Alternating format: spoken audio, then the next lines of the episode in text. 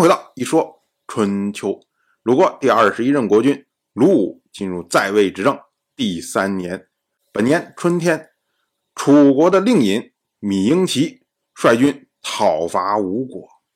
芈英奇呢，在战前做了充分的准备啊，进行了战前的演习，并且精选了军力士卒，结果一出兵就攻克了鸠兹，一直进军到了衡山。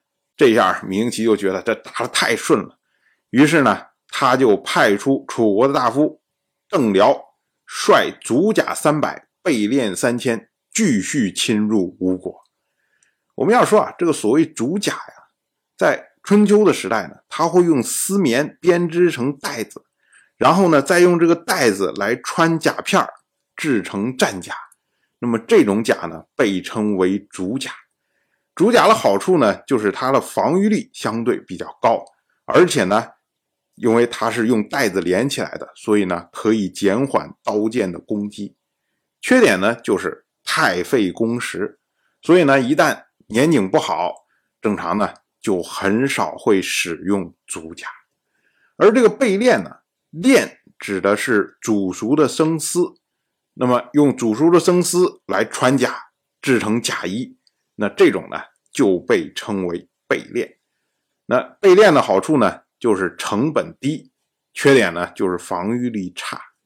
所以呢，春秋时代一般车兵使用足甲，而步兵呢，则是使用备练。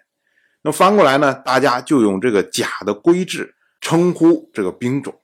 所以，所谓足甲三百，备练三千，就是车兵三百，步兵三千。那芈英奇觉得说，哎。这吴国呀，已经不足为虑啊。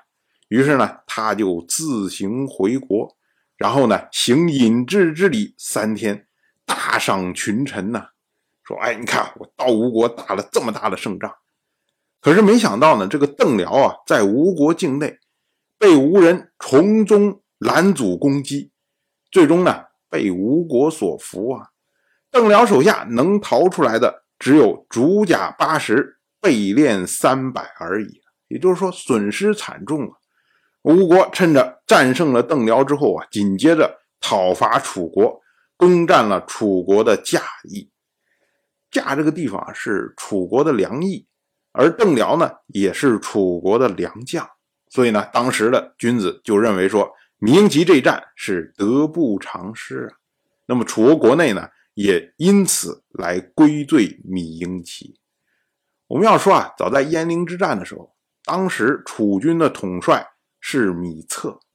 那么战败之后呢，芈英奇就对芈策说：“先大夫战败的时候怎么样的行为，您都是知道的，所以该怎么办，您自己决定吧。”结果呢，芈策就自杀谢罪。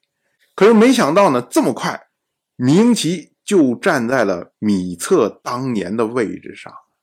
所以呢，他感到非常的忧虑，最终呢，因为思虑过度去世。二是本年的春天，鲁武前往晋国朝见，这个呢是鲁武继位之后的首次朝见。到了本年的夏天，四月二十五，鲁武和晋国的国君晋州在长初。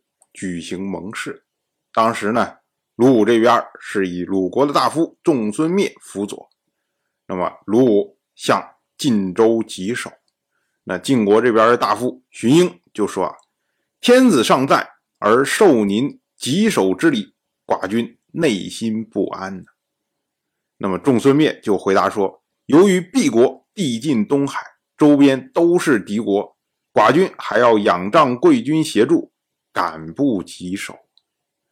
其实荀嫣的意思就是说啊，因为有天子在，所以呢，我们晋国和鲁国是平等的关系。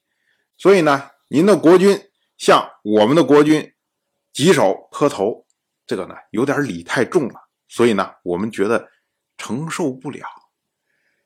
然后呢，仲孙灭说的是说，哎，因为我们要仰仗于您，所以呢。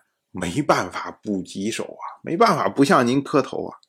但事实上，我们说啊，这会儿啊，鲁武不过六七岁啊，他虽然是国君，但是呢，他对着十七八岁的晋州磕头，并不是太失体面，就是还好了。